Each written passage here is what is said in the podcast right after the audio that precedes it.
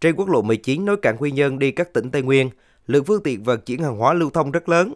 Nhiều xe chở hàng quá tải, không ít xe chở dăm keo, nước rỉ tràn xuống mặt đường. Mới đây, Cảnh sát Giao thông Công an tỉnh Bình Định phối hợp với Thanh tra Giao thông tỉnh phát hiện xe đầu kéo 77C 01968 kéo theo rơ móc 77R 00551 chở 720 bao xi măng vượt quá trọng tải thiết kế. Khi bị lập biên bản xử phạt, lái xe Huỳnh Kim Thịnh, trú phường Thị Nại, thành phố Quy Nhơn nài đủ lý do để xin giảm nhẹ mức phạt. Vận chuyển từ Tân Cảng lên Võ 26 này, cái đây quá tải nhẹ, sau lần phạt đây thì tôi rút kinh nghiệm chở đủ tải. Ngoài các phương tiện vận chuyển hàng hóa ra vào cảng Quy Nhơn, không ít phương tiện chở đất, các phục vụ công trình xây dựng hàng ngày qua lại trên tuyến quốc lộ 19, quốc lộ 1A cũng quá tải. Nhiều chủ xe tải vì lợi nhuận tự cơi nới kích thước thùng để chở nhiều hàng hóa.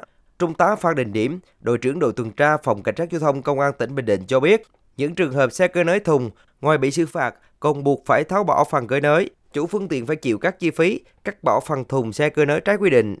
Cứ người đến từng doanh nghiệp cho ký cam kết buộc phải hạ cơi nới thành thùng trả lại trạng ban đầu. Còn một số các loại xe lỉ lợi dụng thời điểm giao ca của lực lượng cảnh sát giao thông lén lút chạy ở các cái đường ngang bằng hình thức xử lý nguội. Sau khi mình phát hiện các cái xe này họ không chạy nhưng mà mình ghi hình, sau đó về xác minh chủ doanh nghiệp hay là cái xe của cá nhân tiến hành là đánh giá mời các cái xe này để lên buộc phải tháo dỡ. Từ ngày 20 tháng 6 đến ngày 20 tháng 9, Công an tỉnh Bình Định thực hiện đợt cao điểm đảm bảo trật tự an toàn giao thông, tập trung xử lý các hành vi vi phạm chở quá khổ, quá tải, cơi nới thành thùng, thay đổi thiết kế. Qua gần 2 tháng triển khai, có 455 trường hợp xe quá tải, quá khổ, cơi nới thành thùng bị lập biên bản. Cơ quan chức năng tỉnh Bình Định cũng tước 378 giấy phép lái xe, kiểm định, phù hiệu phương tiện, phạt tiền gần 4,3 tỷ đồng. Thượng tá Ngô Đức Hoài, Phó trưởng phòng Cảnh sát Giao thông Công an tỉnh Bình Định cho biết, quá trình xử lý không có trường hợp ngoại lệ. Nếu phát hiện cảnh sát giao thông nể nang, bao che, không làm hết trách nhiệm, sẽ có hình thức xử lý nghiêm theo quy định của lực lượng công an nhân dân.